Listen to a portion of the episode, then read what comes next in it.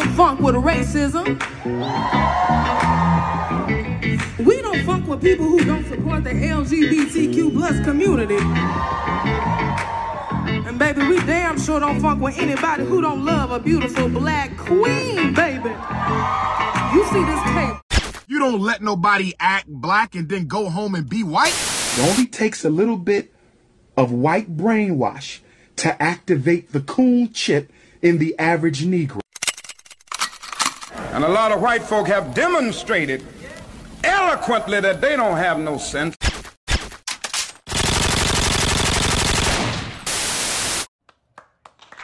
Hello, everybody. Thank you so much for joining me again. My name is Morgan Gray, and I would like to welcome you back to the Afrocentric Podcast. Woo woo. Yeah, I love this. Look, this episode is a love letter dedicated to black women. It is my belief that black women um is the glue that holds the community together. And although black women are the blueprint, she is often ridiculed and berated by the media, society, and the black community, as well as other black as well as by other black women.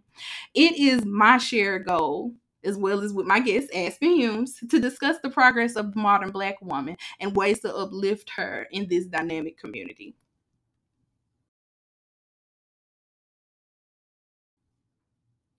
All right, let's go ahead and get it popping. Let me go ahead and introduce you, Aspen.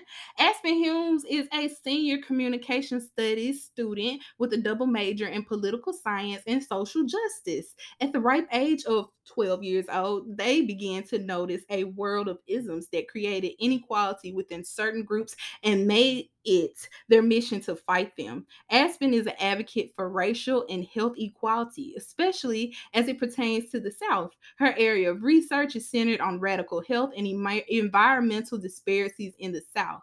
In her free time, Aspen volunteers with Five Horizon Health Services in, in Starkville and works with, with the More Than Numbers Youth Program, Inc helping high school seniors transition into college. They plan to continue their activism and advocacy through a future career in public health. Give it up for Aspen Humes. Oh my gosh, stop the applause. Booyaka, booyaka, booyaka.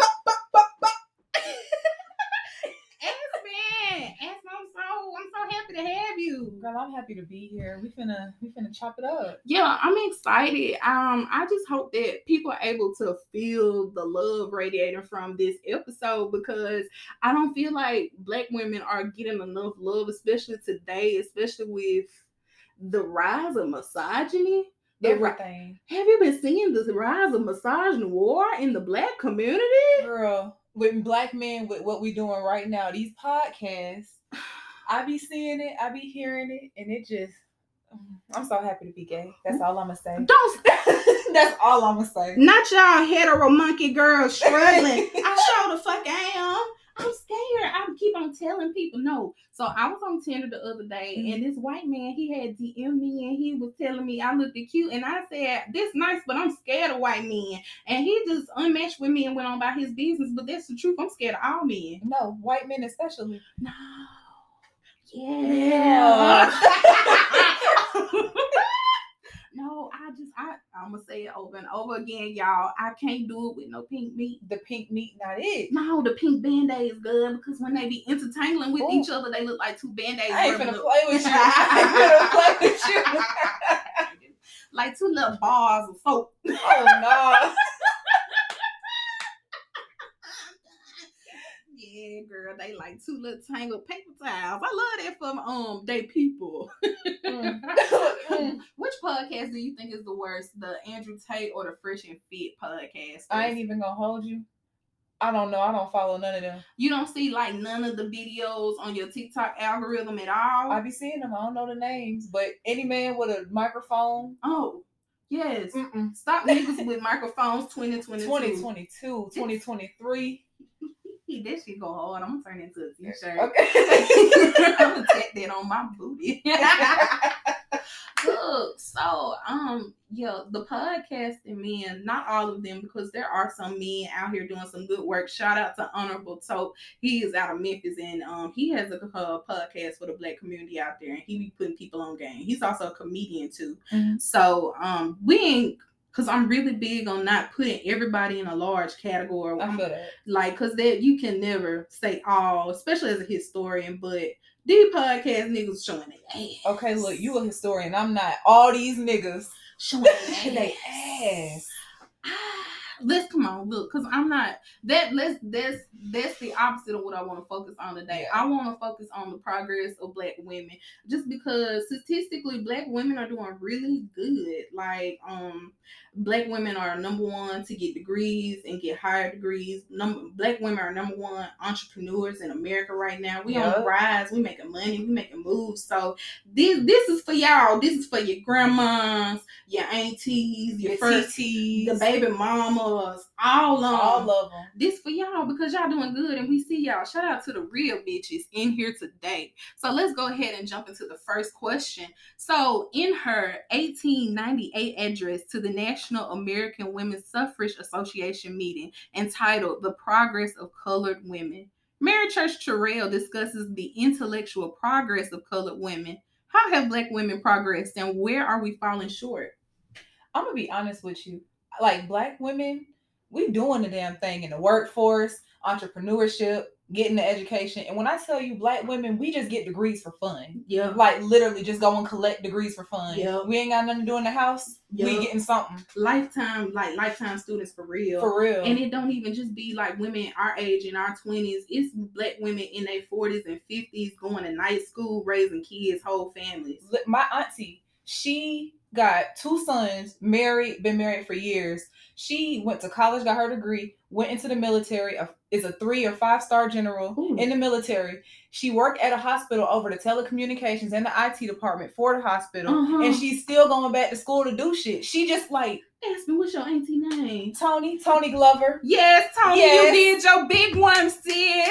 We love to still be going it. on missions. And like black women, we just that's the thing. Like I feel like just because of the disenfranchisement, like just because we not because we were told no for so long, like now that we can and, and it's easier for us to do it, we're doing it. and gonna do it and gonna continue to do it as well as advocate and try to put other black people in the way to be able to do the Yeah. same thing that we're doing and i love that for black women so much so as we have already discussed black women are doing well but where are we falling short I'm gonna be honest, I don't feel like as it pertains to like work life or nothing, I don't feel like we're falling short there. I feel like it comes to that like personal level, like that self-care, that self-love, that healing. I feel like we just be so focused on trying to help everything around us as a community. Ah. That is so true. So um, I actually read a book and it was talking about burdens and it was talking about the burden of the black woman and how black women not only carry their burdens, but they also tried to carry the burdens of other people. Yeah. And you cannot, you can't do that. It's nothing but exhaustive. And then we have generational trauma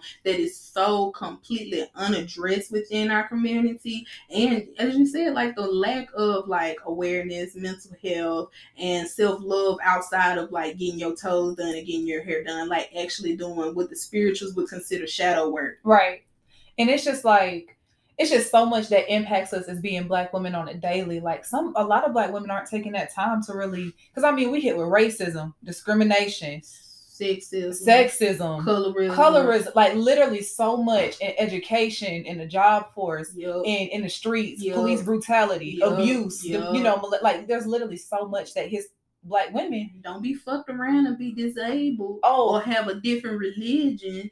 or a different sexuality from the norm. That's real. it's out. You're out there, and it's just sometimes we just so on focus on getting and going because I mean we've always had to like even dating back to the slave days. I mean we literally held the burden of everything. We was childbearing, we was working on the fields, we was taking care of the family. then the families were separated. That's what I mean by generational trauma. Like you have literally 400 years of generational trauma that is completely unaddressed, and it really isn't hasn't been until like this century that the bulk of us have been starting to go to therapy for Yeah. real. And you know what's crazy? I know you've seen the black woman, the black therapist Bree that got fired for telling other black men that they needed to go to therapy. Literally. Yeah. Mm-hmm. And you know, that's else that black, black women, we just always the first to do something and, and really step out. Black women going out, we doing that work on ourselves. We telling niggas to do the work, and it's an issue.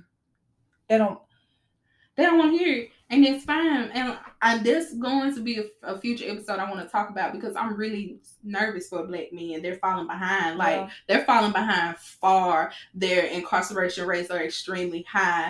Um, I always say that black men are st- statistically the best fathers in America. That is something that they got going for themselves, but they're the lowest to be educated. And like I don't feel like a lot of black men take advantage of like trades and stuff. A lot of them do, but it's a lot of them that just want to rap or go to either league. Yeah. Yeah. And that's them being a product of their environment. Some of them aren't even exposed to that stuff. It's it's really sad.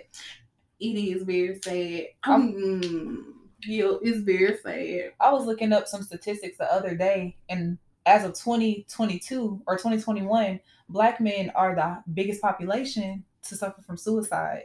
Really? Yeah. You know, for a second, it was the Asian men that Yeah. had extremely high um suicide rates. I did not know that, but I completely be- uh, believe it. Especially with the stuff, you know, happening recently in 2022, 2021. It's, yeah, the rates have been ridiculous. and they don't. I don't feel like black men really be checking on each other like talking about. Mm-mm. They don't, and they don't advocate. They don't speak up. And when I be trying to tell black men to speak up, it's more. It's much more than telling your homeboy he wild, and it's like real life checking on them. More than sending Bible verses. It's about sending him a telecommunication link so he can go get on the phone with the therapist for free or something. Yeah. You know, like they won't go out their way to research or do the work. the work. I have a friend named Bradley, um, and like he's a friend from high school, and I have like a group of friends from high school. They all girls, and it's probably like two guys, Mhm. and it's like a group of ten. And he was talking to me about a few weeks ago, and he was like, you know, I really am happy that I'm friends with like y'all, like the group of girls. girls. Yeah, he was like because he was like, you know, like I'm not saying that y'all had to do the work. But in my relationships with my guy friends, they've never required me to look deeper at the situations that go on in my life. They never require me to to think about how things are affecting me on a daily. And he was like, you know, and being with y'all and seeing how y'all talk about y'all emotions and y'all are so open to learning. He was like, that shit is really inspiring. Like niggas is not doing this. No, they're not doing it, and it's really, really scary. And then it's it's it's also weird because they think it's gay to hang around women, which is very Yeah. odd. Like, how how how how are you getting advice about dating women from other men? Like, wouldn't you want to go to the source yourself? Does it make sense Yes. Like like it makes sense to get it from the girls, from the people who got it. from the people that you want it from at Yeah. the very least? And they won't take advantage of that. They won't listen to black women. Black women, all the shit that's going on right now, black women have foretold, foreshadowed, and warned everybody about, at least for the past like few decades. Yeah. And no one listened. And now look at us. And then it's our fault.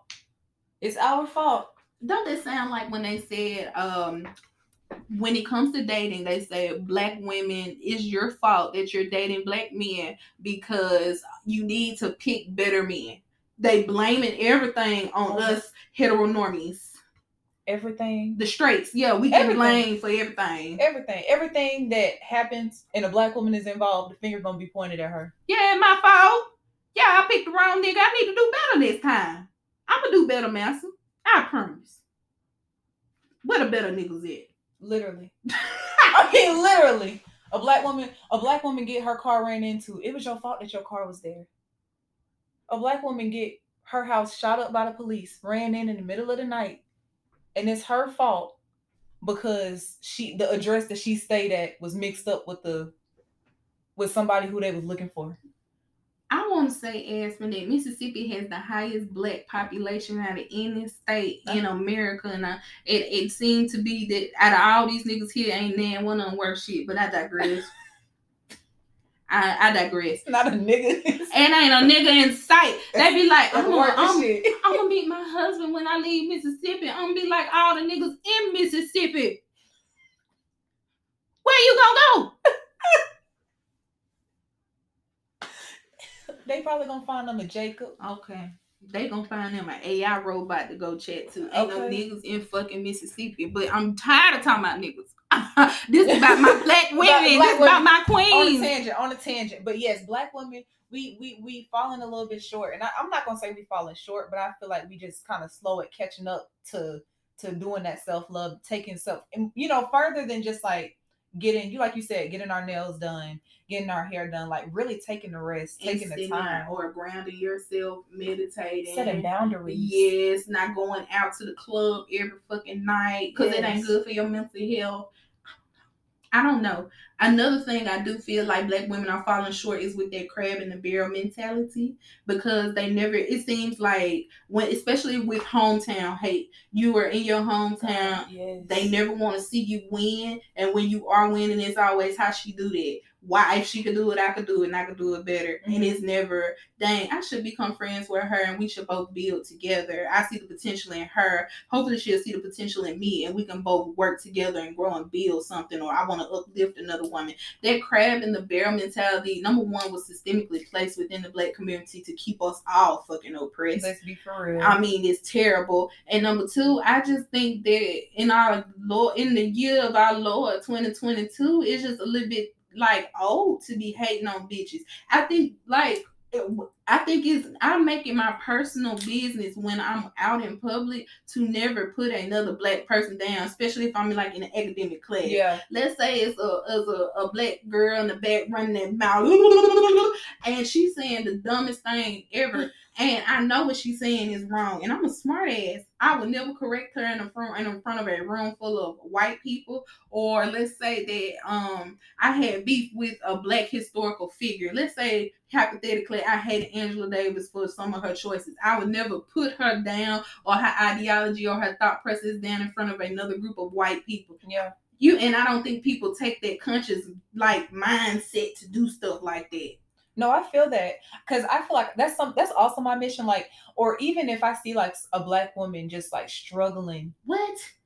It's it's let me help you, girl. We Yeah. gonna sit in this class together. I'm gonna sit by you. Yeah. We gonna do this work. No. We gonna if you at the gas station and you trying to buy Rillos and you 25 cents short, baby, here a dollar. yeah Oh girl, I was at Dollar General and this baby was like five dollars short on some candy and I just went ahead and bought the whole thing and it Aw. shocked her. But like they need that. yeah They need that, especially like young black girls. They super need that just because you think it's hard to be a black woman. Just know, like the modern black girl, the modern black teenager is going, Going through through hell. it. Them girls suicidal. Social media ruin their mind. literally. I know it, and I hate it. They are bullying each other. They catching hate from every and any direction, and I hate that for them so much because they deserve so much better.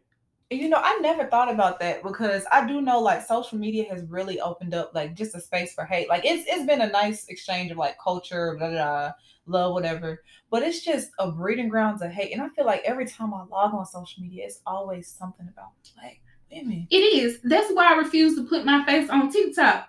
Cause it give you too much access to too many people that want to do wrong and don't want to learn what's right. Yeah. I won't. That's why I want to do this podcast because I wanted to take the opportunity. If you want to hear it, you can come find it. And all that other rah rah extra bullshit For is birds. no. Uh uh Come here if you want to hear some real shit because that's all they doing. They pandering. They they fear mongering and they creating hate in different spaces for black women to the point where black women feel like they ain't got nowhere to go and no one to talk to. And I hate that. They deserve so much more. Like I said, we are the blueprint. We are the glue that keep the community together. Come on, let's go. Let, let's go to the next question. Hold on, wait, wait. I got one more for you because I was just thinking as we was talking because this is a lot of shit that I see on social media. Something else that I feel like is really killing like the black women. Like just, I feel like a lot of us still succumb to like misogyny and misogynoir, and it's like like That when- colorism shit is terrible. It's terrible. The colorism, the when Meg Thee Stallion was shot by Tory Lanez they didn't believe her because she was too tall, she was too thick.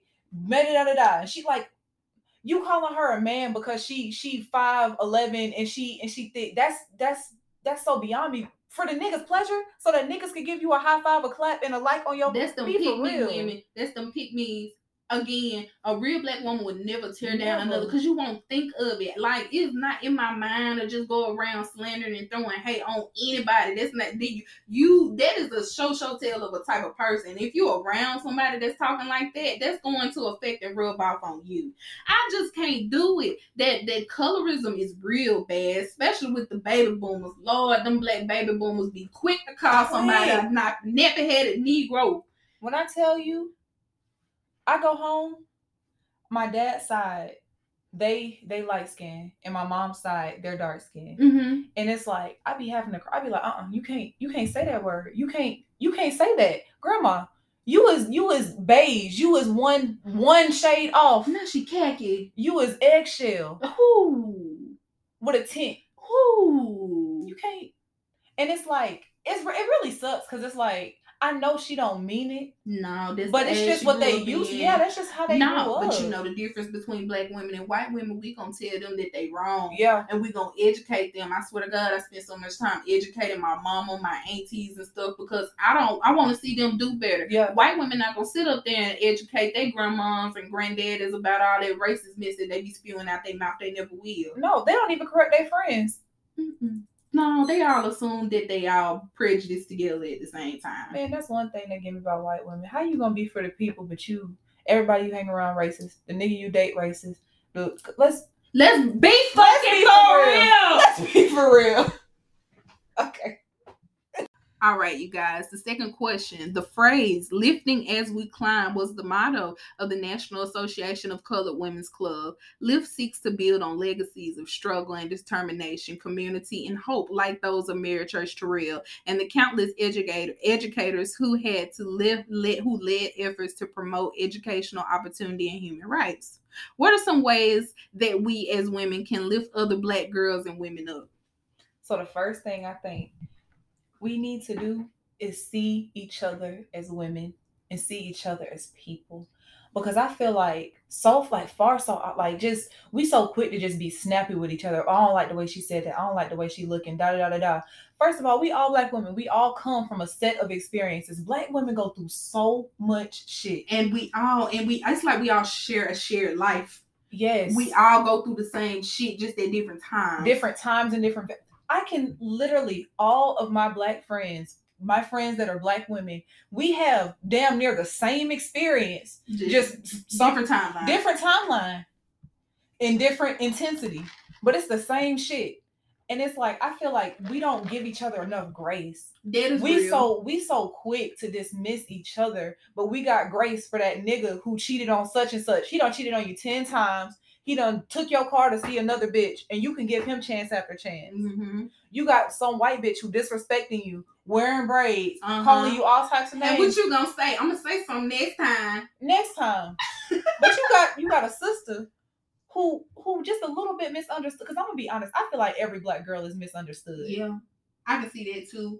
And it's like you you so quick to dismiss and i just i feel like we need to learn to give each other some more grace and get to like see each other like you know like how you have to see your mom Mhm. as a woman when Mhm. when you get older you Mhm. gotta see each other as, as women people. I, I, it is always going to be my argument that it is the responsibility of black women to uphold and protect black womanhood. Yeah. It is our responsibility, and we cannot, we cannot expect nobody else outside of this very small community to do that. And you know what is crazy is the fact that it is yet still the black woman's responsibility, in a sense, to keep together black manhood as well. We always are the ralliers. We are always the ones that are going to bring each other together. So yes, it is very important for us to humanize and see each other.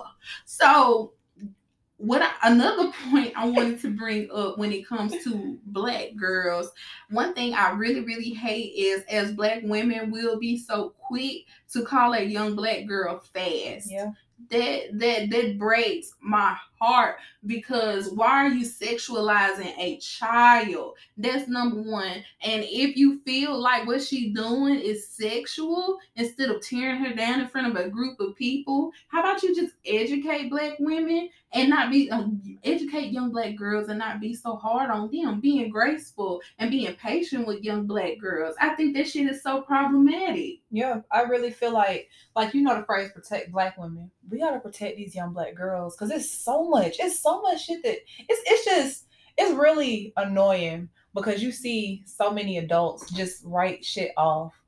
It's like and in our community we do that shit so often. So much can happen to a little black girl but we so quick to blame her when she reacts rather than what's causing her to act out in that way. Mm-hmm. Um, give an example just for the niggas that don't see it. so i'm a i'm gonna use a fast example Okay. african american girls little girls black girls are so likely, really any girl, little girls of color, but we we talking about black women, so we're gonna focus on black women. They're at height, they're at, at an increased rate to be molested, sexually assaulted in some capacity at a young age. And typically, a response to that is to act out sexually, to be more hypersexual, Yeah. dress a certain way, act out, rebel. And we so quick to say they got an attitude problem. Or they got a demon attached. they got to a 'em. demon attached to them. They they fast. They you know they just they just not right. They the problem child. They the black sheep. But it's like what's causing that? You know what's crazy is, is that a lot of older black women they will put young black girls out because they fear that those young black girls will, speak, will sleep with their husbands. And i think that is so strange. I feel like we need really do need to be protecting these black girls from all these freaking predators. Did we not just see tiffany haddish and goddamn aries spears grooming black girls? I, so I saw the film with the black with the little boy. I didn't hear about the, oh it was little boys i didn't know it was little boys it was a film. They actually made a film with a skit. i know this with the lawsuit Yeah. So what happened with the Okay, black so girls? that's the thing. Like, okay, so Aries got up there and he did his big one with Lizzo, and it made people go and research his background Yeah. and stuff. So they, when they was researching their background, they started to realize that they had an ongoing lawsuit where they both had been accused of grooming two girls. Now, and they said they've been grooming them like from a very young age. I want to say like from the age one of them was seven and one of them is twelve, and Oh they groomed them. Yes. So then on top of the damn thingy that was on the little skit, that's what they're connecting it to. They're not paying attention to the lawsuit. Everybody's paying attention to this skit that they've been putting on where um what is to be a pedophile where Aries is like uh, a pedophilic uncle and Tiffany is a single mom that's leaving her child around the pedophilic uncle Mhm. and he is trying to like keep himself from harming the baby and then he ends up grooming the child and the child ends up like like normalizing it in their head and they thought the shit was funny Yeah. Yeah. Yeah. Okay. That's that's fucked up. What the fuck? That- that's what we need to be praying for hollywood hollywood sodom and gomorrah hollywood that's hell Hell, have you heard about Quenlin Blackwell? no Um, was it Diplo? It was some. I think it might have been Diplo. So she was like a popular like uh Viner, and she was like when Vine was popular. Then when you know TikTok came around, Instagram, Twitter, and she wanted to go into like music or whatever. It might have been Skrillex or Diplo. It was some like white man, some old white man who does like you know the little EDM, you know, Uh-huh. white people turn it up. yeah. okay And um, so he, she was living with him because he said he was helping her with the project. He was grooming her. She was 16. 16. Then it came out that he was do- he did the same thing to Azealia Banks. For her to get her breakout record, she had to have sex with him. She was nothing but 16, 17. And that would explain so much of Azealia Banks' behavior, and it goes back to seeing people, like seeing, seeing people, people. or um Nicki Minaj and her rash behaviors as of lately, because her daddy was a pedophile, and then her brother a pedophile, and then she married a, A pedophile, pedophile. and now she got to put her mansion on the pedophile list. Look at that, a fat ass L if I ever seen one before. Mhm. Shit. But look, Could have had anybody. what really though? Could have just been by yourself. Could have been by yourself. You could have. You could have had any nigga on the planet. She could have said Barack Obama, "I want you," and that nigga. I love Michelle. Oh, You know Michelle. They would have been a throuple. They, they, she would have been living in. Michelle T too sharp. Michelle got short teeth, baby. She gonna be in my trouble. Okay. Can't eat on my cooch. Not on the coach coach. you so damn silly. So what? What's another way that we can uplift black girls and black women? So it's kind of touching back on the little monkey and the bear. I was saying we just need to be more like connecting each other with opportunities, That- networking. stopping gatekeeping, Yes. abolish gatekeeping. We gatekeep with the right people. Yes. You gatekeeping the wrong people. Yes, And I tried, you know what? That was when I was president of Ideal, that was something that I really tried my best to do was to put y'all on as much information as I possibly could. Like Mhm. any opportunity to make money, to eat for free, to get free amenities and services. I'm sending that to every black woman I know about free book voucher, vouchers, anything. And I don't I've never understood that logic. I got my you got your clothes from um Saks and Fifth and somebody like your clothes and you ask them like where'd you get that from? Oh, I can't tell you. Why? Why?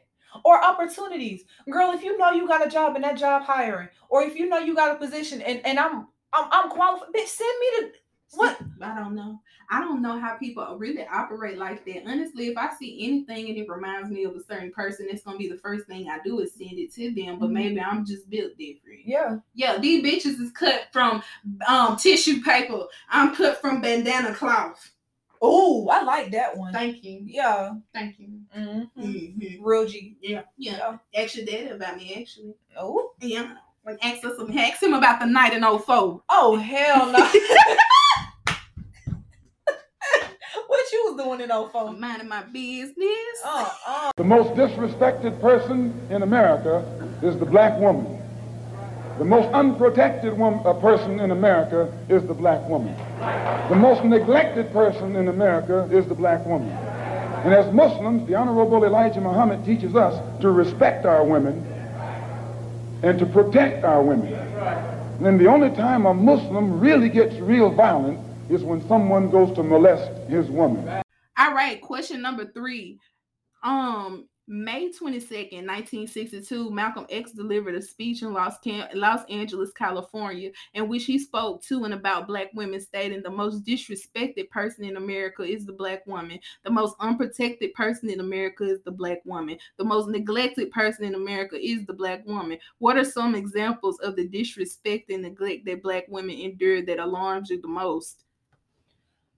I feel like the biggest neglect for me is the violence towards black women. Yeah, and the like just how it's so ignored across the board or when it does happen it's always either blamed on a black woman or it's assumed that we just don't feel it or that shit don't hurt I want to expand this also to like black trans women oh as well definitely because they are they're being killed at extremely alarming rates and nobody gives a fuck. nobody gives a damn It's sad. It's scary too to see like black women rip well. Our our it's like when it comes to like abduction and stuff. Are our rate are our like statistics sex trafficking all of that really? yeah they they high as hell This yeah, and it is scary. It's scary to see like these domestic like disputes between like baby mothers and baby fathers, and seeing these black men kill, stab them multiple times, shoot them, shoot the kids. Like it is, it's bad. black women um are at the highest rates for maternity morbidity uh Mo- morbidity Yes, And and do you know why that is? That's not because they are dying when they give birth. That is from homicide, from partners while they are pregnant. And the issue isn't like nobody knows that. 80% of the deaths of black women while they are pregnant are attributed to homicide. it's scary. That is scary. Now, you know what? And another way that we, because we could easily segue into like um like medical racism as well. Oh yeah. just because of like the birth rates, especially Mississippi has the highest um mortality birth rate in America. Black women have the highest. What isn't it mortality Mhm. death rate in America? Black women, we are in Mississippi and we black women, and you telling me if I get pregnant, it's a high ass chance that I'm not just gonna make it. I'm just gonna die. Down here in Starkville, we tell people not to go to OCH because you just gonna die. Your tonsils done exploded, but you might just die up in that motherfucker. You know what I'm saying? I just and it, it's scary because don't nobody care. Um, the doctors don't care. They don't care. They don't. They don't want to listen. And I'm happy that a lot of Black women are starting to like migrate back to like doulas Yeah. and birthing like specialists and stuff and making sure that when they go to like doctors offices they have black advocates that are already in place for them to speak during their time because the way these niggas be missing the births the way that they don't show up or they falling out Ridiculous. Crazy as hell. uncanny Ooh. come on, master's degree. Look, come on. This, ooh. She graduated with her bachelor. it's ridiculous uncanny. She's educated. Come on, play with it. Pussy don't play with me. Okay. but yeah, like it's just it's crazy as hell. Like it's just and and don't nobody I can give you examples. We done talked about it, the Megan Thee Stallion shit. Then nobody like literally this one was shot in the foot, and y'all niggas is debating everything. She telling you that she anxious. She telling you that she going through it because she's still dealing with the death of her mom. And y'all niggas is slandering her. They don't want to hear it. They don't want to hear it. Every time it's a lot, every time it's a famous black woman who is not light skinned, skinny, and, and and got long hair and curves. or curves. Yeah, because Cora Leroy. Or ain't the, the- as a matter of fact, you can't be a black woman, period. Because if you're too curvy, then you, then you built weird. If you're too tall, you look like a man. If you dark skinned, then it's diddy. If your hair not three A, two two twelve, or four hundred dollars a bundle. then then you you this you that you broke you dusty. Like it's just literally black women are disrespected at everything a black woman do is gonna get picked apart. You know, what's crazy is Dr. Umar did say that there was no place, no place whatsoever in the world that black people or black women would be able to go and feel completely safe. That's why it's so important for us to have safe spaces. That's crazy. It's it's sad. You would think that you would be able to go like to the Caribbeans. Uh no. To the motherland, no. No, no, and it's sad. But I do want to talk about like the history behind Malcolm X because you know the Nation of Islam they are historically known for being misogynist. Like they are known. So the Black Panther Party, the original Black Panther Party, they did have a lot of issues with uh sexism within the party. So um the first woman to chair the Black Panther Party, Elaine Brown, she she chaired it after um Huey Newton went on the run and Mhm. he fled to Cuba and she was the president for four years. The reason why she left was because she saw a Black Panther beating the dog shit out of a teacher, a black school teacher, like publicly in the schools and stuff. And she took her child and she packed up and she moved back to Alabama. And you know, that is the example that you want. Now, it is sad to see that these black men were beating these women, but you do have to set a standard.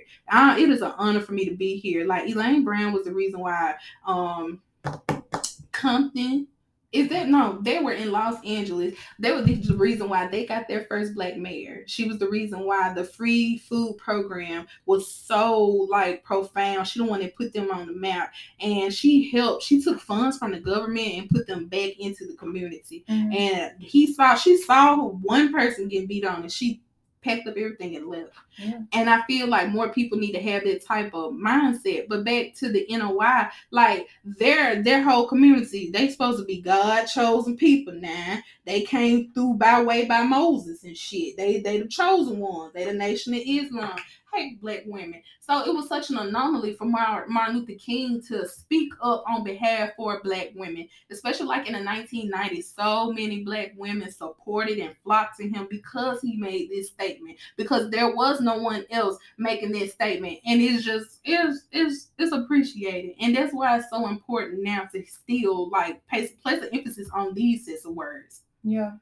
I just ooh, you finna get me started. Cause if I'm be honest with you, it's just like even with all the civil rights in the Nation of Islam, like you pointed out in the Nation of Islam, it was so misogynistic. I feel like black women, we've shared so many rights, so many movements, so many, you we know. put most of this shit together, and then for it to really not even be a space for us, because black men didn't want to. black black men didn't want it, and it's it's it's just mm, It's, it's crazy as hell. It's it's not cute. It's, not giving. giving. uh, It could never, and it's making me and my homegirls upset, baby. Because if I can't go to the NAACP or the Nation of Islam, baby, where can I go? Where the hell can I go? Yes, ooh, a fuck. And I just, we are, we are the most disrespected. You could be minding your business as a black woman and be disrespected, neglected, or downright just fucked up. Yeah. And there ain't nothing really you can do about it. That's why it's so important as black women that we stick together. But it's like they don't have no interest in doing it. My sister was telling me, my sister also got into grad school at Vanderbilt, Nashville. Shout out to you, Alex. Whoop whoop. Okay, so she is in the financial department and she is one out of three black girls in this entire huge program and she was telling me about one of the black women um she ran into another black woman and she was trying to introduce herself and the black girl was like she was like hey um i feel like i i haven't met you i would like to speak da da da da da. And this girl was like you definitely have met me looked her up and down and walked off. And me and my sister gonna always had the same expression because why would you react like that especially in an environment like that? When it's three of y'all, it's are It's- you? Be fucking for real. And I don't understand that because if I go into a room full of white people, I'm scouting for the niggas. Okay, I mean every every class I'm, I'm like, where the niggas at? Literally, in what my Southern politics class, it's three black people in the class. We sit by each other and we is the nigga coalition. And that's fine. And that's that's that's good. And that's wonderful. And I love that. And those relationships are the ones that's gonna last the longest. yes. I met my best friend, Adriana Jones, Harvard. Shout out to that bitch. She um I met her in an African American history class, and she was the only other black person in there. And I sat next to her and I said, Do you want to make a black friend today? And she told me yes. And we've been friends ever since. Like, why would you trust a white why why okay. why would you do that? I don't even do that. I don't do that. Why would you do that? Why is it your instinct? And let's go ahead and okay. So I have been watching uh Big Brother. Have you have you ever Yes. watched Big Brother? Have you been seeing what's going on? The latest, season? yes. Okay, so for those who are not watching Big Brother, um, this is the um the latest season. There's a black girl on there, and her name is Taylor, and she is from the state of Michigan. And ironically, she won Miss Michigan, like the beauty contest, two years ago during the pandemic. So she went into the Big Brother house, and she is one of two, three, three black women, but she was the only darker skinned black woman, and she was the most beautiful black woman on the Mhm. show. And she told them straight up, like, I won Miss Michigan, I just passed down my crown. They all were so jealous of her. And when I say you will sit up there, if you ever watch this season, watch them bully her, target her, like come up with like nasty accusations on live TV and and bully and harass this black woman. This girl is on national TV crying like every other episode. No, I'm not. Have you ever really just seen a black woman cry on TV before? No. It break my heart to sit up there and watch that shit. And the best part of the season so far was when Taylor won HOH. She won Head of Household, and you could feel the joy coming from her heart because she finally felt safe. And even when she was in her position of power, they completely undermined it. Every single decision she made, they questioned every single decision she made. They tried to take the power from her that she had and try to dictate what she was doing. And it's so sad to the point where every time someone gets evicted off of the show and they sit down and they talk to the host, Julie Chen, she places her emphasis on the fact that they have been bullying Taylor every single episode. And what's crazy is, is it's a guy on this on this season of the show. His name is Kyle, and he is a Mormon. He's a former member of the LDS Mormon Church, Mhm. and the LDS Church has a history of being extremely racist. Their um their hi- their what religious beliefs are based on the fact that black people are descendants of Ham, which is you know one of the sons of Noah. When Noah was on the mountain drinking, he uh, Ham woke Noah up and he got mad and he cursed him, and that is the descendant of black people. That is what's biblically believed. You've heard this before? No. You should look into it. I'm what? I ain't know. How racist you gotta be to make a re- No, but that's what a lot of like American historical religions are based upon. They all believe that black people are cursed and that they will never make it into heaven because we were cursed by Noah. Okay, so this is his foundation belief, and a lot of these places are isolated. They're isolated for real. So a lot of them have never been exposed to people of different races, people that have different sexualities, beliefs, or belief systems and shit like that. So he started last, you know, last season on Big Brother, they um they had the Cookout Alliance, alliance which Yep. was an all black alliance, and they Love had their first black winner of the Big Brother show. So he started saying that he was seeing that all the minorities in the house were making a group. He was making these connections on his own, and they were like, "We're not finna target them just on the basis of their skin color."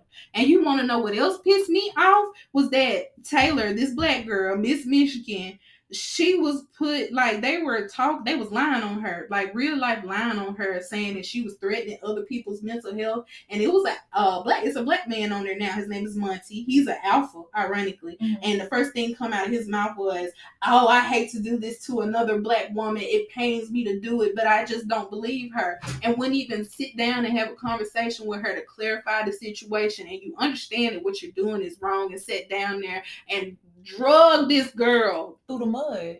didn't care. Didn't care at all. And they're gonna eat these words when this season end and they're gonna see all this negative backlash because it's they really black women are the most disrespected, neglected. I think that's one of the greatest examples like in modern TV right now. That's that's wild to say. But you know, I everything that you're saying to me, I it, I don't even have to see it. I believe you wholeheartedly. And that and it's like I don't I don't even need proof because I see it so much in my daily life. Like that's something else I feel like we have to get over as black women. We become so jealous of one another.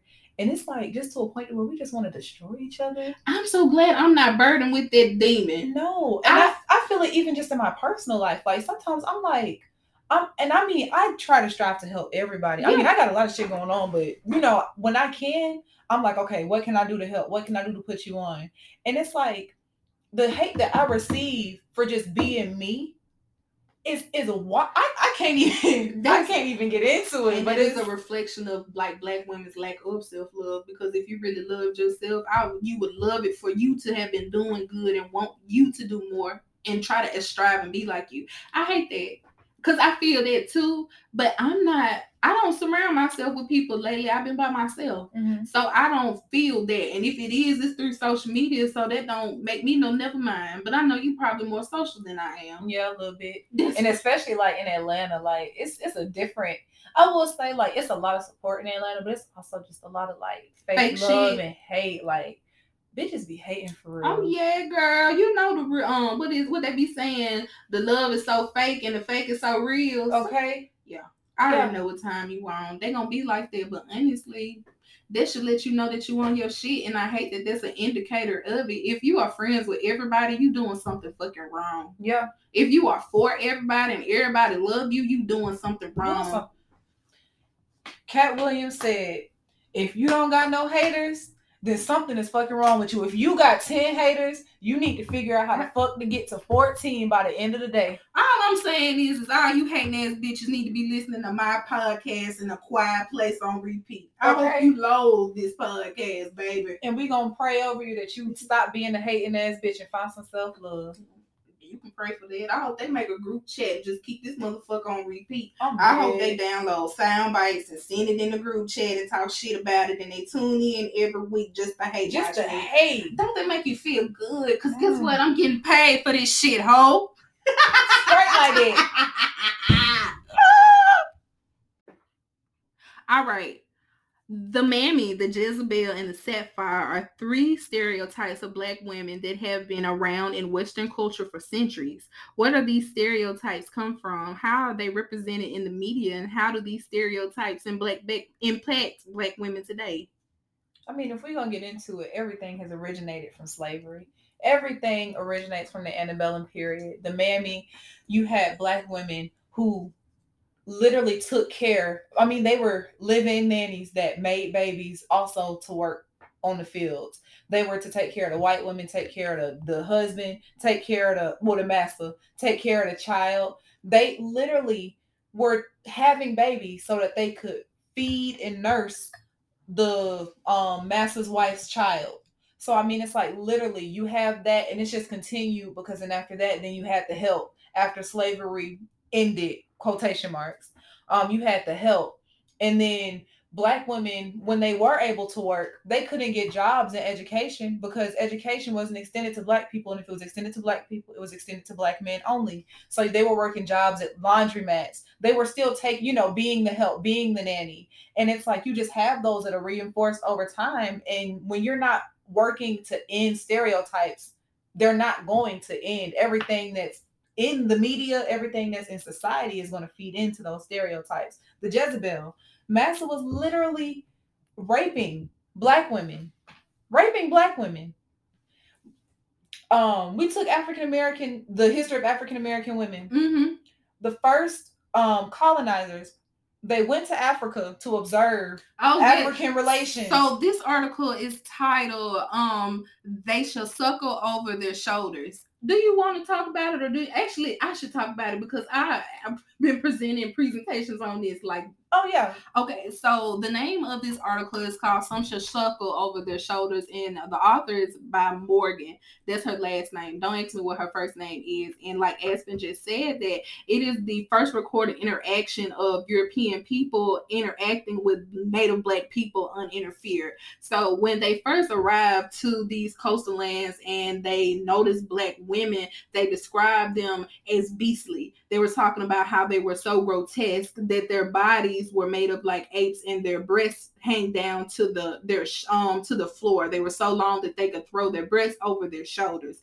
Ironically though, when they also named them and saw them, they said that they were beautiful. And they also compared these black women to the beauty and likeness of the queen, Queen Elizabeth, at that time. So it shows you the duality as well as the complexity of the way that white European colonizers saw black women. They saw their beauty as well as their bestiality, and it confused them. And there are so many different cases throughout African American history and the, the diaspora of these white men being extremely attracted to these black women, taking advantage of them, raping them, bending them over, getting them pregnant, doing nothing about it. And the the the side effects are negative towards black women. And I feel like this is a perfect segue to talk about the history of hats in like southern black communities. oh yeah, So um during um during enslavement a lot of white men were attracted to black women because of the texture of their hair so a lot of black women had very loose kinky or tight hair naturally. So they were raping and getting a lot of these women um pregnant trigger warning. So as a result they um a lot of these white women became jealous of black women hair and they started to come together and they ended up passing legislation that banned black women from wearing their natural hair out in public. So as a result black women started wearing things like hats and scarves, scarves, and- head wraps. yes. And and that also is where um the the how black or how black women are seen to be like you know um witches and stuff like that like a lot of that originated because wh- white women were like well the only difference is that they have this curly hair so this must be just like it, it must be d- demonic and pulling at them and da da da da da and the white men are just loving it. it it's it's really it's it's wild as hell but they passed laws i think they were called the Tignon laws yep the law yeah. to legally keep black women from wearing their own fucking hair. And that is that is why especially in the south black women have a history of wearing hats and church hatches and hat, hats and stuff to cover up their head because that's what they had to do it's just but that that is where the Jezebel, the stereotype comes from. It comes from the over sexualization of black women, and black women were oftentimes victims because you know Jezebel is a character in the Bible that was considered to be a hoe. But that's a Mhm. whole nother conversation because that is a large part of historical misinformation. But I'll talk about that later. But yeah, a lot of black women are labeled as hoes simply by the way that their bodies are made up. Just literally no, I have a first cousin named Tammy, and she always talked about how when she was growing up, she was banging, like her body was beautiful. And because the way her body was made up, people assumed that she was having sex before she was actually having sex. And that is just crazy because that's something that I went through too. Yeah, my friend, um, well, acquaintance, Layla, we used to be real close in high school. She was like built, like she was like super pair, That- super pair. And I mean, her ass was like out there. Mhm. And I mean, from like freshman in high school, she went through being called. I mean, rumors being made. She was fucking this person. She was da da. And I mean, she was. I. She was like, we were super nerds. Like we was really like in the books. Yeah. Bitches was in the books. But they simply just could not know what sex was. They couldn't believe it. No, because they were saying the same thing about me when I was in high school. Oh, she gotta be sucking dick. She gotta be fucking whole football team. I didn't wasn't even doing nothing. And because of the way that I was made up and because men were interested in me, people felt the need to do that. And I also want to say that as black women, we are it's we have all been at some point every single one of these stereotypes Yeah. at some point we have all been the mammy, the Jezebel, and the Sapphire. So let's go ahead and go into the Sapphire. the sapphire, I really feel like, I mean, I'm gonna be honest. Black women deserve to be angry. We have gone through so much shit. I mean, it stems also. I mean, if we go, everything stems back from slavery. So, everything. I just want to say that the sapphire is the angry black woman trope. You gotta understand that. That is the professional term for it.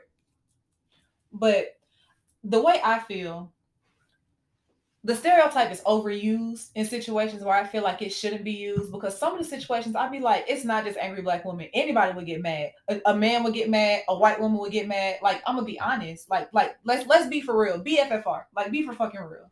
But it's like at some rate, I feel like black women we deserve to be angry. We got a lot of shit on us.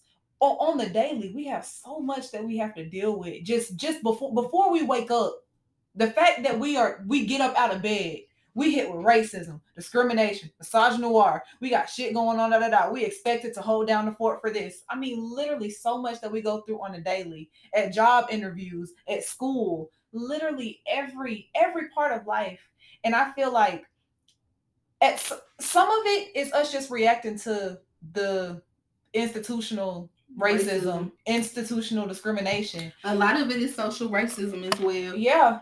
And it's like I where the trope has come from, it has been more so a reaction to everything that we go through on a daily. It's and I, also a fucking defense mechanism for Oh. white people. literally. Let me tell you a story, Aspen. Do you got time? Oh yeah. okay. So Drop it on me. I was working, I worked a football game. So it was a point last semester. I was working football games and baseball games. I was working at the Boys and Girls Club and I was interning in Jackson. So it, and I was a full-time student getting ready to graduate.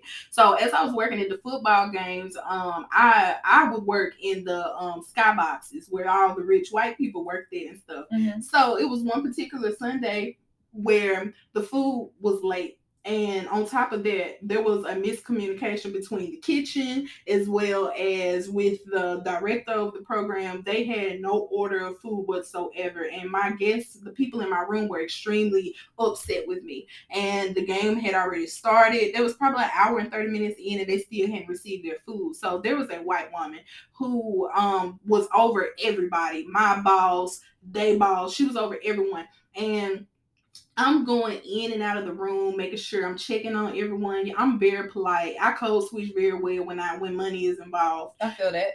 yeah. so I'm bringing them chips, snacks, dips, anything that's left over for Yeah. and I'm going in checking on them, making sure that they they got liquor, they liquored up and everything. So I'm coming out of the room, and this white woman, her name was Amy, she just snapped on me. Um, what's your name? You need to be doing this, and the third. They still haven't gotten their food yet. Da da da da. da. So I said okay, and I walked off. But I had told myself, I said the next time this white woman says something to me and is disrespectful and rude and snappy when she see me trying my best, I'm gonna say something to her, and this is exactly what I did. So I had went checked on my other rooms and I ended up coming back. And she walked up on me again. You need to go down to the eighth floor. You need to make sure that all these condiments are wrapped and you need to because where's the food? Where's the chicken tenders? I said, ma'am. I do not understand why you are talking disrespectfully to me when you see that I am sitting up here trying my best and doing my job. Um, and, and the whole time I was sitting up there talking, she was having a mini heart attack, asking, I shit you not. do you know who I am? God looked at her and walked off. Cause do you know who I am? Okay. Talk to me like you got some sense. Or don't say nothing at all. So then she walked off and she got to of shit. I set my plate down. I said, huh? Did what was it? I never was angry. I, you did you hear me cuss her out whatsoever? I speak very directly. I'm naturally loud, but I was not yelling at her. Why she went back and told my bosses that I yelled at her, I was angry, I was cussing her out, I was doing this, that, and the third. The folks was ready to fire me on the spot. No, and see that's what's crazy. Like I feel like it's just the danger of the stereotype is like black women. We can't. e- The angry black woman stereotype got us to the point to where we can't even react to shit. No. That's normal. No, no, because let me let me tell you the second part. So um they said they said the boss want to see you after the game. So we lost and everybody they was having a bad day in the kitchen. So he was tired, he didn't want to talk to nobody. He told me come back on Monday. I had to go hunt that joker down on Monday. So um I'm sitting up here talking to him. He's like, I heard you was mean to my boss. I heard you was doing that, this, that, and the third. I looked at that man I said, No, I wasn't being mean to her. I told her that I wouldn't accept any type of disrespect from her. And personally, I feel like she's forcing an angry black woman stereotype on me. And he opened the door and told me not to say that no more because that made him feel uncomfortable. And if I brought it up again, he was gonna contact HR. Are you serious? Not playing. I've written a whole paper about it and published it because I've never experienced like that type of disrespect before so closely before in my life. That I I got lied on, and then I almost got fired. And then when I told him my side of the story, I made him feel uncomfortable. And then his response was, you know, I can't. This nigga now, he ain't got no teeth in his mouth. This a white man now. You know, white men have teeth hygiene be off the chain. He telling me, he granted, I grew up. I grew up in the fifties. It was a different time. We done made progress. No. Yes, it did. We done made progress. It's different now. Don't be upset. Are you okay? Yeah, it's just a different time now. It's okay. Don't worry about it. And I just looked at that motherfucker. Cause sometimes, you know, sometimes you just gotta know how to shut up. And I shut up because I needed my job. But when I walked away, I was talking shit again. Yeah, as you should. That's crazy, and, and that's shit like that. That that'll blow me. It's like we can't do shit. Like we can't have a bad day. We can't. Have you seen the phenomena with like black women in the office where if they um like you know incorporate small talk When they talk- too when they when too they too quiet. quiet, then they mean. Yeah. Like, but we can't do shit. Like, we literally, we can't. And then it's like, if we talk, because you know, I feel like it's a cultural thing. Black people, we just, we, we just, we talk loud, not loud, but you know, we, we, we talk with some emotion. We got, you know, we got, We got some soul. Yes, we got some soul. And it's like, if we do that too much, then we ghetto, we, we ghetto, we, we mean, we, we ratchet, but then we quiet. Then we then we mean, we- ghetto, unapproachable, nasty attitude. I mean, it's like no way. Like you have to, like literally. I feel like the only way to to beat the little sapphire stereotype is like you really have to push yourself into being white happy. Like you really. I, and and that's another thing I be telling my sister. There's a difference between being black nice and being white nice. Yeah. That what I would con- I consider myself to be black nice. Like I'm very I'm friendly. I talk to you. I help you out. But I'm not white nice where I feel the need to kiss your ass and tell funny stories with antidotes and bring you cookies and gifts and shit to show you my love and tell you all my personal business. I didn't grow up like that. But I'm nice enough to talk to some niggas. Yeah. it's that. And it's just, baby. It's like I'm. I'm literally. I'm just so sick because I feel like. It's like we really just can't do shit. And honestly, it's like e- everywhere you see it, one of the stereotypes is being perpetuated. Yeah, I do want to circle back to the mammy because I wanted to say that like usually the mammy is going to be like a plus size woman or Who's dark skin? yes. I, I do personally feel like I get mammy uh probably more so than any other the ones and I feel like a lot of people are shocked when I say that but I work with kids Yeah. so like I get that innately, especially with when I'm TAing with these children. Um, I look young to some and I look older to some people. So when I'm around white people, I guess my my stature and my build makes them think that I'm like way older. So it's Mhm. always gonna be yes ma'am, no ma'am, help me do this, help me do that. I get treated like a mammy very often, very, very often. Mm. That's all. And yeah, another example of that would be like Aunt Jemima on the pancake bottle, maybe like a Mo'Nique. I feel like Mo'Nique is like a great example of like mammy vibes. Mhm. Or Florida Evans from Good Times is a great example Of of a mammy, yeah. trope. And you know, that is very dangerous, especially for black women, because it reduces us and it reduces us down to just uh, a very minute character, like as a one note role where all you're here to do is to provide and to give to people and give until you ain't got nothing else to give. Because that's exactly what mammies did. They they when white women would birth children and give them over to the mammy. The mammies were they had given birth to their children, they were still bird breastfeeding them white babies Yeah. feeding them, bathing them, making sure, giving them everything and neglecting their black family, their black families back at home. And it's just so sad. And I don't think people, especially black men, realize that they deduce black women to their role too. Oh, so often. And it's ooh, let's let's let's get let's dig into it actually, the dynamics of family house. I feel like I really feel like what what I've been trying to work my way out of And what I've noticed so much in media is that like black women are just they okay. Take your my thoughts, let time. Take your thoughts, time. Let the Lord This shit makes use me so mad. It's like black women, this is kind of the mammy, but black women are just expected to do so much. Like especially in an environment or in a day and time where everything is changing like economically in the household. People are starting to do like more 50-50 with the bills, but the black woman is still expected to wash the kids, clean the kids, take the kids to school, cook for the house, clean the house. And it's like let's And then the black man gonna fall on the fact that his he was taught grew up watching his mama do it. My mama did it. My mama did it. You don't want you didn't want better for your mama. You you like watching your mama struggle and seeing her do all this stuff by yourself. Do you see your mama as a human to know that while she was doing all this stuff and being quiet and brave around you, she was crying and dying on the inside? Let me tell you something. I ain't never in my life met a, for real a black woman like a millennial or a Gen Z that have kids that'll tell you to do it. I ain't swear to Jesus, them black women tell me do not have no kids. yeah, Don't do it.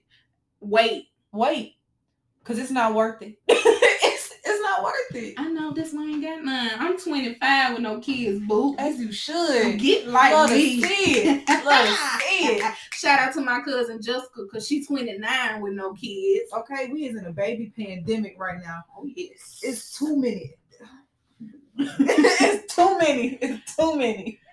But um another stereotype that I did want to bring up before we um finish this question was um the black therapist, the black female therapist stereotype. I think that's a new stereotype that they've been forcing on the black woman. Have you been noticing it lately? Yeah, and I honestly feel like that could stem from like the mammy It does. because it's just an aspect of that putting yourself aside to make sure that you're taking care of the white person and they don't care about your feelings and emotions, but you're responsible for their well-being. And with that, I could also see like the educator because black women are burdened. I feel like nowadays with educating about everything about civil rights, like social, like you know how with the social movements, white women are trying to mobilize and stuff like that. And it's like the responsibility of black women to who who are I feel like the who are born with the innate gift to grassroots organize to to build up you know movements it's our job to educate on that it's our job to educate on the history of sexism it's our job to educate on the history of racism I be telling them folks, it is not your job.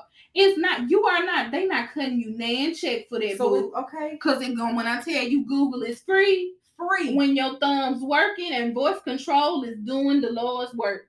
You telling me you can't get on Kevin Samuels' internet and ask them where Not sex Kevin Samuel. Yes, because where's sexism derivative derivative from? Where's misogyny? You I'm not finna I'm mm-mm. not, I'm not educated, but it's like it's literally like um with um Noname and J Cole Yeah. during um was it yeah during like 2020 when the when the um protests protests were breaking out um J Cole he had did like a like a protest or something and I think Noname had called him out in the um no she didn't call him out on in a song she called him out on social media she was like a lot of y'all favorite rappers they out here just doing shit for play like they not doing this shit for they not real about it yeah But I feel like J. Cole probably is the greatest example of like a black leader in hip hop. Him, Kendrick Lamar, maybe um Lil Baby. He he's a great civil rights. Like So I will say, so it was the situation within itself, like it was real.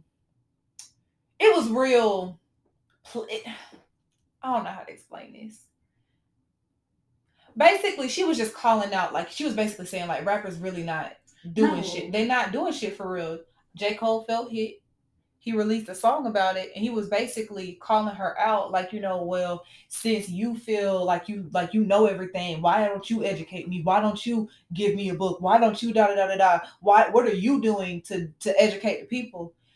Ignoring the fact that she has literally like dedicated like she has literally stepped down from her artistry of you know rapping and doing music. She has books, she has started book clubs within prisons, she has like free libraries that she has provided. that's so nice. I And did not know that. Yes, like no name is really like she she is No, really because I love her music. Oh, her yeah. music is just poetry. get into it like she she has started i will say honestly like one of the first mm-hmm. like like global like she has gone I don't know how many states she's in, but she has like book clubs everywhere. She's working on GED programs. She has a free public library in Chicago, This what they're supposed to be doing. and and she- her her work is focused ooh, on you know activism, like you know intersectionality, racism, sexism, like womanism, like her all of that. Like that's what her um what the purpose of her book clubs are for to teach that. And it was like he was he was coming for her and it was just like if you took the time to really do your research You would have known better. instead of asking her to educate you Well, I hate that anyway because you can tell they come from a hurt place, like a place of hurt. Because why would you get on the internet and clap back? I would expect way more out of J. Cole. Yeah, Anyway, he's and supposed that's to what- be humility king. that's what took me back because I was like, she wasn't coming for J. Cole. She was coming for rappers, period. Yeah. Well, you know a hit dog gonna holler every time. Every time.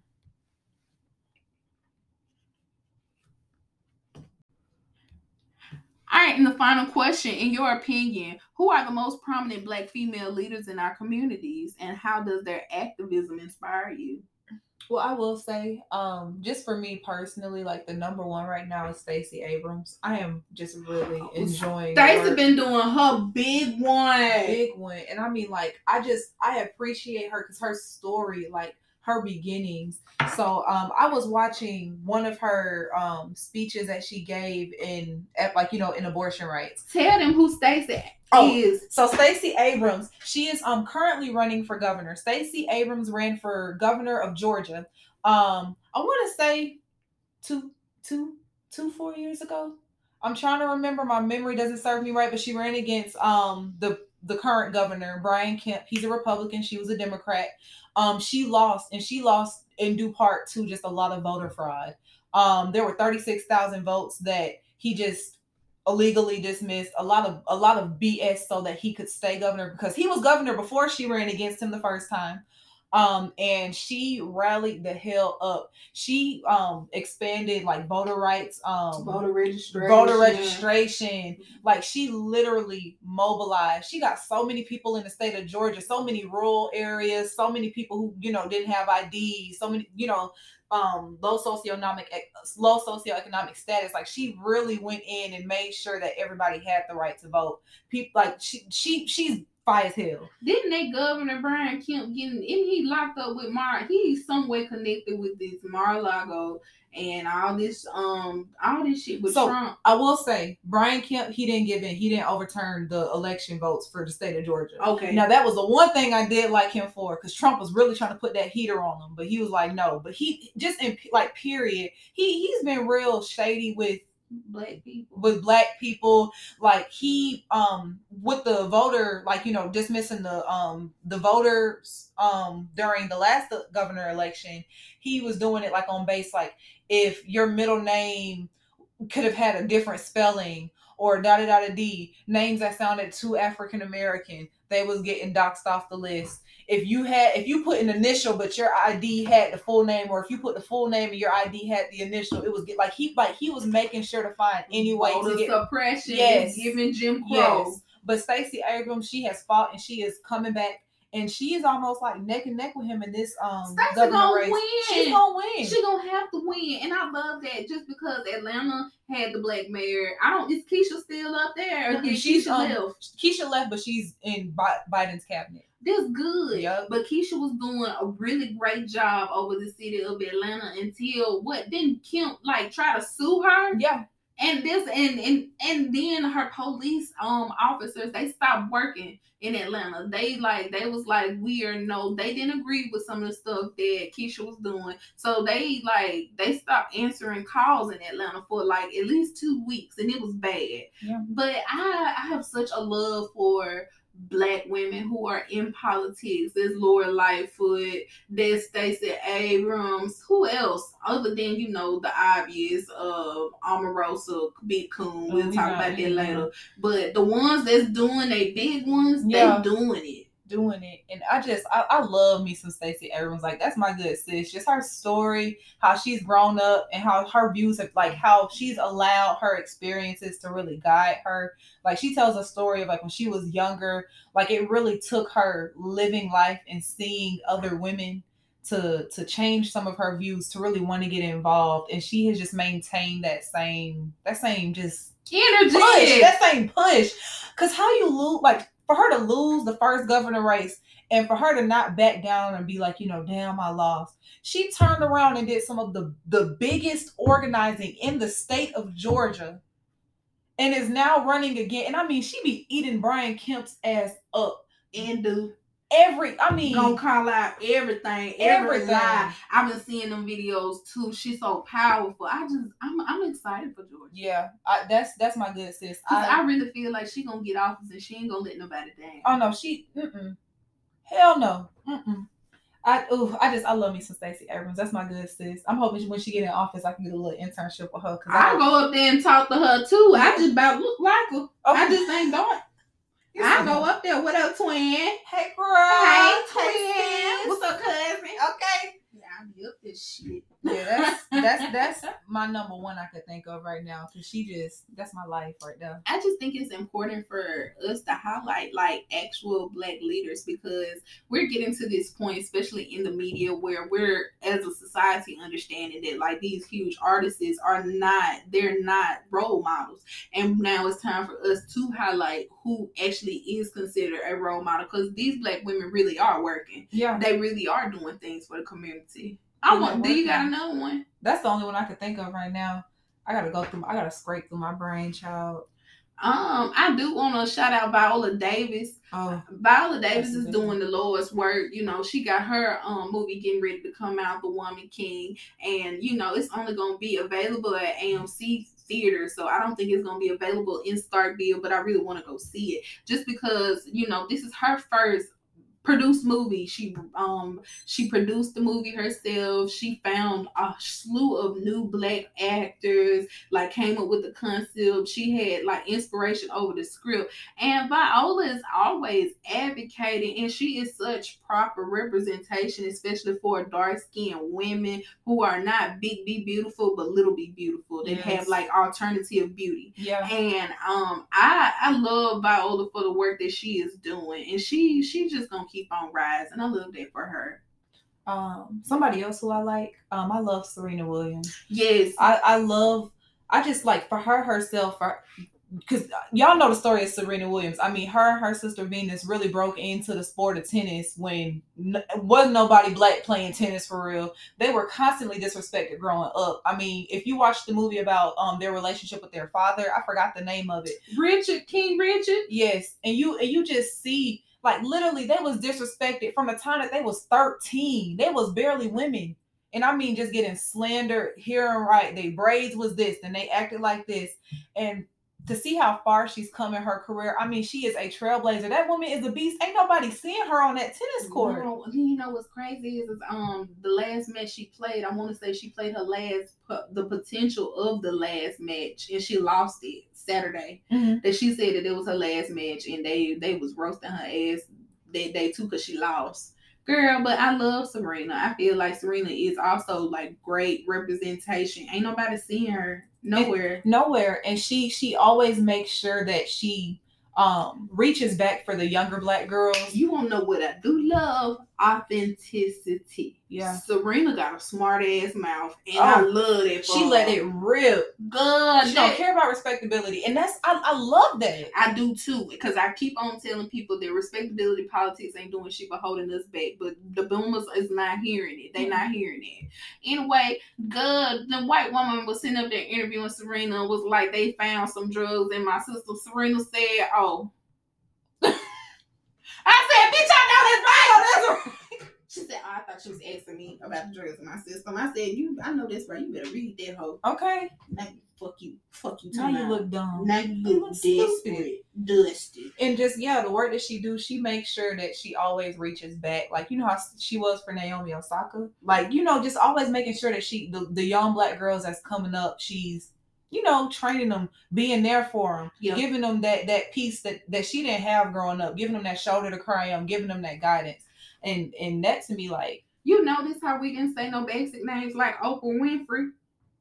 Oh, let God. Mm, should I? I, I ain't gonna do it. I ain't gonna. no it. go ahead go ahead. Talk- Let's talk about it. Ah, Okay, so I'm very skeptical of Oprah Winfrey, and I just got done talking about how I really don't like tearing black women down. But you know, Oprah is a capitalist, number one. She done made all this fucking money. So she I don't feel like she really sees herself as a black woman no more. Like her and Gayle, they are like systematically always trying to tear down black men, especially Gayle. And I know that's a um that's a grievance that a lot of black men have with Gayle King. Now, I've been hearing a lot of stuff with Oprah Winfrey's connection with Pizzagate. Have you been hearing about Mhm. like man in 2020 while we was protesting and crying over George Floyd, they had an influx of these huge names in Hollywood that were supposedly connected to Jeffrey Epstein and these huge pedophile rings and stuff. Now they had so many rumors going around saying that during 2020, during May and June, Oprah was on house arrest. They said they had slapped that ankle monitor on her because she was um playing with the little kiddos out here. And I, I be looking at Oprah a lot because what has she done for the black community lately? Lately, uh, uh, Other than um, that dry ass interview she did with Meghan Markle, who is a what a white a black a white passing black woman who never even saw herself as a black woman until, Until she, she- got with Harry. Ain't that and started experiencing the racism. due to the white people that she married. But okay, and that's another thing I do be wondering about. Like y'all dating outside y'all race, like you do realize that your white partner come with a white family. Uh-huh. And and nine times out of ten, that white family ain't. Gonna accept you or really just like you. They just gonna smile in your face if that.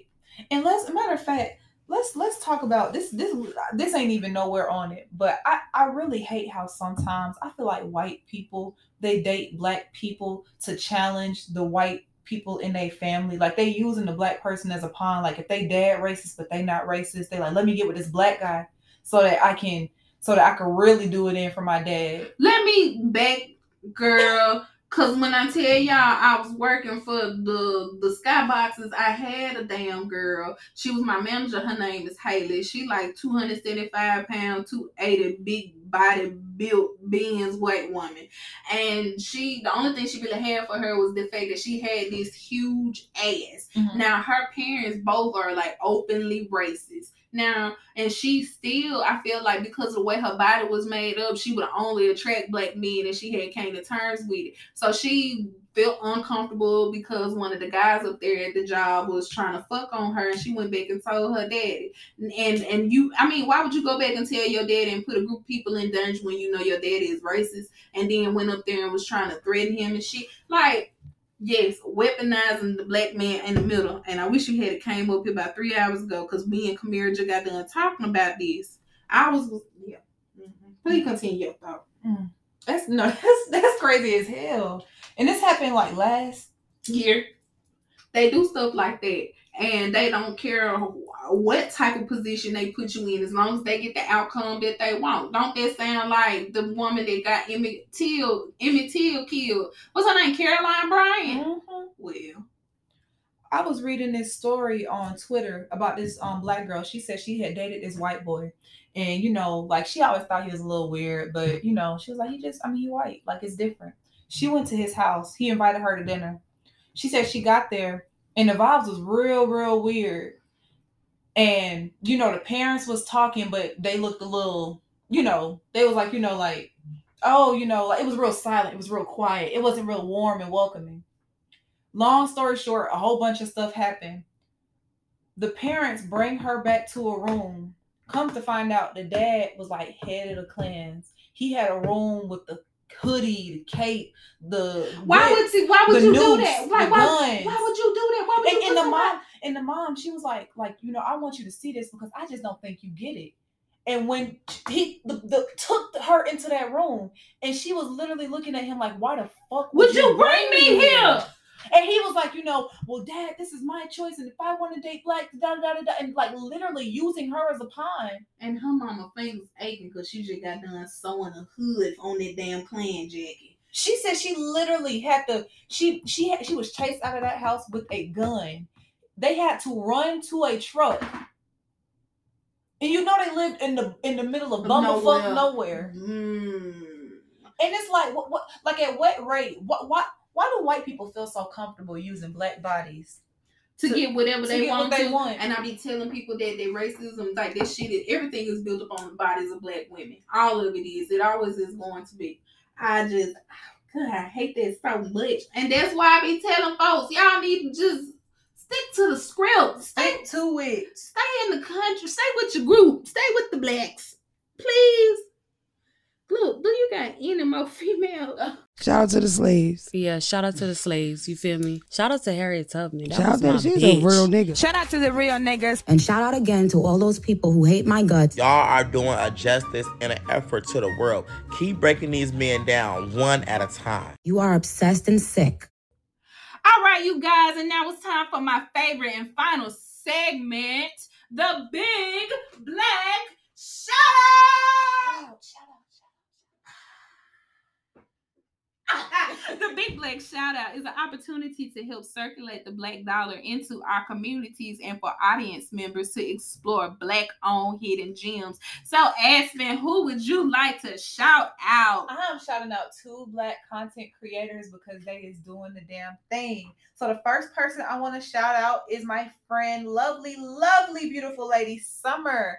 S U M M E R D R U Summer Dru on Instagram and on TikTok. You can find their Twitch and all of that other information from one of those socials because I don't know all of that. But she is a black um anime cosplayer, all things anime, talk about anime, play games, the anime like she is literally on top of the fucking thing. She's real special to me because I know her. I met her in high school, real cool girl, real chill down to earth. And when she was started out with her, you know, influencing with anime content, she received a lot of slack because she was a black girl. She received it from being a girl because girls don't know nothing about anime, da da da da. And she received so much because she was, you know, black. And I mean, she was really putting you know, the black influence into her character. So she was wearing the characters with afros. She was making sure that, you know, she was painting. She wasn't, you know, bleaching this, like not bleaching the skin, but she wasn't going too light on the makeup. Like she was making sure that the characters were giving And black she was women. doing it through an Afrocentric perspective. Yes. And I'm yes. Everything from the hair to the body outfits. I mean, she was eating them girls up. And I know they was mad because the, the outfits was sickening. They were eating down every every single time the makeup was flawless. But yes, if you into anime, you into twitching content, you like all of that, or you just like pretty girls who dress up, you should really, really check out Summer Dru. That's S U M M E R D R U on TikTok and Instagram because she be killing it. And yeah, Yeah, shout out to you, Miss Summer. Summer. Summer. shout out to you, Summer. Shout out to all the black anime nerds, all the Twitch streamers, man. We all understand that being black is not a monolith. So we want to give more representation to y'all. Y'all be out the way. Y'all be doing y'all thug thizzle, and we love that for y'all. Aspen, who else do you want to shout out? I want to shout out the lovely, the stunning, and the beautiful Jeffrey. So his social, I'm gonna give you his Instagram. You can find the other socials from there. It's G E X F F R E Y. Jeffrey is a micro micro influencer from Mississippi, and he killing the game right now. I mean, he moved to New York literally with nothing and is. I'm not gonna tell too much of his tea because you gotta go out to the page to find it. You know what I'm saying? But has some partnerships, some deals, and is living the life in New York. Babes knows how to dress, and I mean dress down. The pictures are always eating, and I mean, babe, dude, he does his own stunts. When you see the pictures, you'll see what I'm talking about. But yeah, you should go ahead, support, give it a look, give it a like, give it a follow because yeah, you, you gonna love it. You gonna love it. And once again, that Instagram is G E X F F R E Y. Yo, do you want to shout out Riz? Oh yeah, shout out to my girl. So she don't do plays no more, but she may in the future. My baby, hold on, let me find her Instagram. Why you doing that? I just want to say that Riz is probably one of the realest people I've met since I've been in state. Yo, Riz is, a, Riz is an amazing person, just outside of like the talent of her just cooking. She's um, she's so smart. She can speak well, and then on top of that, she's very helpful. So just shout out to Riz for being a wonderful person all around. I'm gonna tell her that. Yeah, I love her. Riz know I love with her. I fuck with Riz so heavy, dude. Uh-huh. She love you. She's like, and she love you too. She loves you. So she's like, Morgan is just so funny, and she a life of energy. Like you know, just a ball of energy, and I just always feel good when I'm around her. We can just talk, like, and she just on top of it. Reese so nice, bro. Reese is an amazing person. Yeah, I'm she- happy she got you, and I'm happy you got her. They're so you. nice. Love it. Thank Shout out to Black Love, man. You know what I'm saying? Like, but yeah, follow the baby. Her Instagram is z4.riss. She does gra- literally anything. She does graphics. She makes body scrubs, body oils. She, I mean, customized shoes. She has done. a- She paints everything she you need. She could probably do. I mean, let's be honest. She still caters. And I mean, the food is on fire. She do soul food. She do seafood. When I say them plates be so sexy. Ooh, I'm talking about so good. Girl, I remember Reese was making the motherfucking Rasta pasta. She was making them. God had the box, the containers all lined up on the damn table. Good, know. just setting it out wetter than Alabama coochie. Oh, that gutter coochie. House arrest coochie. Oh, we love Risk. Risk, Risk gonna turn anything to go. Y'all might well call her Midas. okay. All right. Well, um, yes. So if y'all have any other businesses that you would like for me to shout out, make sure you're emailing me at the Afrocentric Podcast. That's Afrocentric Podcast at gmail.com. Please forgive me for any sins in which I committed, those I know of and those I don't know of, Lord.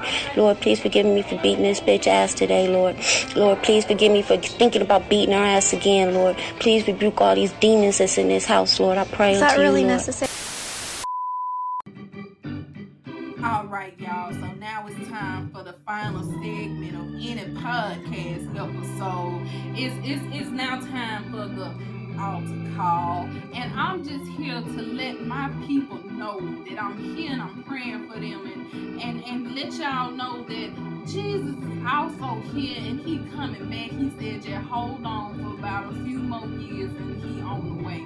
He be on colored people time." So this is just an opportunity to for y'all to DM me with y'all prayer requests. Um, praying for groups of people, politicians, relationships, etc. All right, let's get into it now. Right now, I am yet praying for you bitches that still fighting past the age of 20. Mama, your motherfucking anger issues is not that bad. All that hooping and hollering and motherfucking lace front pulling you still doing, bitches do not love yourself. Too grown. Y'all is too grown for that shit. And I really wish y'all would sit down somewhere. Maybe get you like a GED or maybe get you like a tray or some shit. Like, you know, don't them bitches end up becoming estheticians and nurses at some point anyway. How you were dragging bitches down the street a year ago? and now you dragging coochie hair off the bone because you Cause bitch, you want to give me an IV? You you want to put? Come on now. It be it be the meanest ones. They do. They do be them. And I really wish y'all would stop because it don't, it really ain't solving nothing. I, I wish y'all would stop going back and forth on Facebook.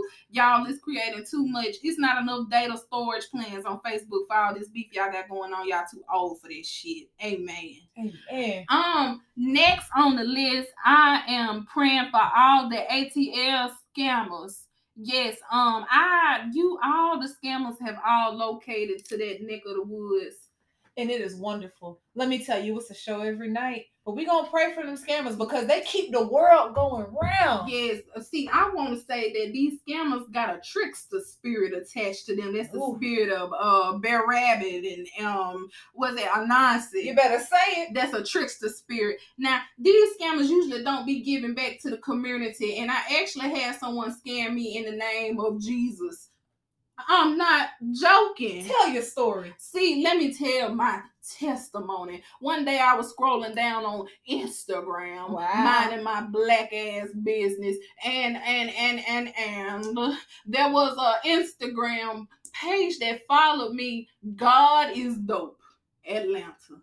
Oh Lord. And they slid into my DMs and they said, Congratulations, you have won a contest and a free God is dope t shirt. And I said, Surely they couldn't be scamming in the name of Allah, but I was sadly mistaken because that joker got my cash app information and locked me out and stole my forty dollars on my cash app. And that's why I said that they got that Br'er Rabbit spirit up on them, huh? and that anonymous spirit up on them, huh? and we're gonna rebuke it and release it. Yeah, let them go.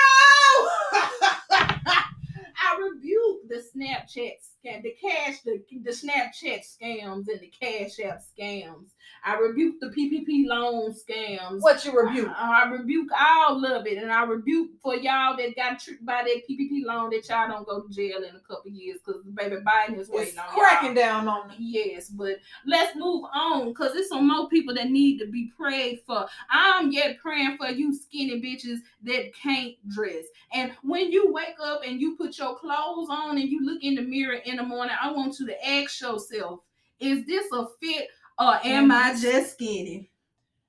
And why we segueing, ask yourself this: How can every every item of clothing fit you, and you can't put together an outfit? No, and if all your outfits is coming directly from Shein and not from God, you ain't dressing your body, just confessing. You really just showing it all. And Let the 'em BB know. We need to rebuke BBL culture fashion. Oh, baby. All them wop-sided ass holes upside your thighs and legs is not cute, and I can't wait till it get cold outside. Hopefully, you bitches catch pneumonia and go to sleep. And that booty meat free. I know that's right. Not Quail ain't working strong enough to put these bitches down. But again, I'm praying that God give you a vision. Give him a vision. Like he gave Joseph daddy. Hope you have a vision of coats of many colors. Yes. I hope that you see linens and silks and different. You better preach. Yes, because let me tell you something. Y'all need to leave that nylon alone. You need to leave that polyester in the stove. Yeah. Okay, y'all need to let it go and let that coochie breathe. Um, I will also be praying for um the motherfucker that was flying the plane over Tupelo and was threatening to crash it into Walmart. Y'all done lost y'all cotton picking ever loving minds. And they said they was doing that mess at five o'clock in the morning. In the morning. that nigga woke up with murder On on his his mind. And I just want to say, I rebuke it. I rebuke it. Now they said this is all happening because they cut CERN on and everybody done lost their mind. So Lord, cut it off. Please. Shut CERN off, Lord. Cut we off, is Lord. concerned about CERN. And we just don't want it. We don't want them problems down here in Tupelo. Because what did Walmart ever do to that man? What did two loaves of bread and five pieces of fish ever do to that man? What did the plane do to the man? I don't know, but they got that joke out there. Ooh. Lord have mercy. Lastly, we are sending prayers up to Gunna and Wunna. We are asking the Lord to help their withdrawal symptoms and let it be a breeze because our Gunna is in jail looking real warped right now, Lord. What? Yes, Lord, we ask that one of your angels send him a pack of new Paul and menthol shorts so he can have something to hang on to while he in that cell. Yes, Lord. Lord. And yes, let his time be short. You said that uh, a thousand days is like one, a thousand years is one day to you, and, and one day is a thousand years to us. So, Lord, please make his sentence one day. And that's all. that's all I got. Yes, Lord. So today we is asking to move. We asking you to move. Yes. Send your spirit down. Send it down, Lord. Yes, we asking for a blessing. Touch us, Lord. Open the windows, and they said that I might not have no room to receive. Yes, Lord. Lord, we want fat asses, flat stomachs, and big racks, and we want niggas with big racks. Ching, Lord. ching. Yes, God, move in this building today. And all that agree say amen. Amen. Amen. Amen. Amen. All right, you guys. Um, um, I just wanted to give a special thank you to Aspen. Aspen, thank you so much for being here. Thank you for having It's me. It's been so much fucking fun. We ain't been doing nothing but talk shit for the last hour and a half. And I love it. I love every second of it. So, if you is there anything you want to tell the black community before we go? Yes, let's get into it. all I'm gonna say is it's just gonna be short, sweet, and simple. Learn to love each other. It's we really all we got. So we really got to tough it out. We got to overcome all of these differences and adversities because it wasn't. it- It's nothing that we feel for real. I feel like it's a lot of stuff that's thrown on to us. We need to learn to love each other, lean on each other, listen to each other, be understanding of one another. So all I ask, black community, for us to come together, we really got to put our stuff aside and we just got to keep it pushing. It don't matter what you, what what you look like, where you come from, who your mammy, who your pappy was. Mm. We just got to come together. We got to love on one another. We really just got to see this out. We got to work together. Because I'm going to be honest, ain't nobody there for us but like us. Ain't nobody got you like we got you. Ain't nobody got us like we got us. Mm-mm. So we just got to keep it pushing. Learn to love one another, hug one another, kiss on one another. Love, come on. Keep it. Come on. Thank you, Aspen. That was beautiful. Let me go ahead and wrap it up. So, guys, thank you so much for choosing to be Afrocentric today. Please remember that Black Lives Matter. Listen and protect Black women. And the only thing you must do in this lifetime is be Black and die. And remember that we're just civilized people having civilized conversation. I like that one. Bye bye. I don't even know what we even would see in the white girl, brothers. Hands down, the black woman is the most beautiful species on the face of the planet Earth. There ain't nothing on earth better than a black woman. And you and you should take pride in being the queen of the planet Earth. You should take pride in being the mother of civilization. You should love yourself so much once you learn that the mother is the first nurse, the mother is the first teacher, the mother is the first doctor. Once you learn, black woman, that you are the queen of the planet Earth, that you are the second self, not of man, but the second self of God, that you are the womb of man. That's why we call you woman. Once you learn that about yourself, your value should be so high, sister, that you stop giving people discounts. See, if you really knew who you were, black woman, you come on off that clearance rack and get back behind the glass where all the real valuable stuff is at. If you really knew your value, then you wouldn't have to show your behind. You would have your mind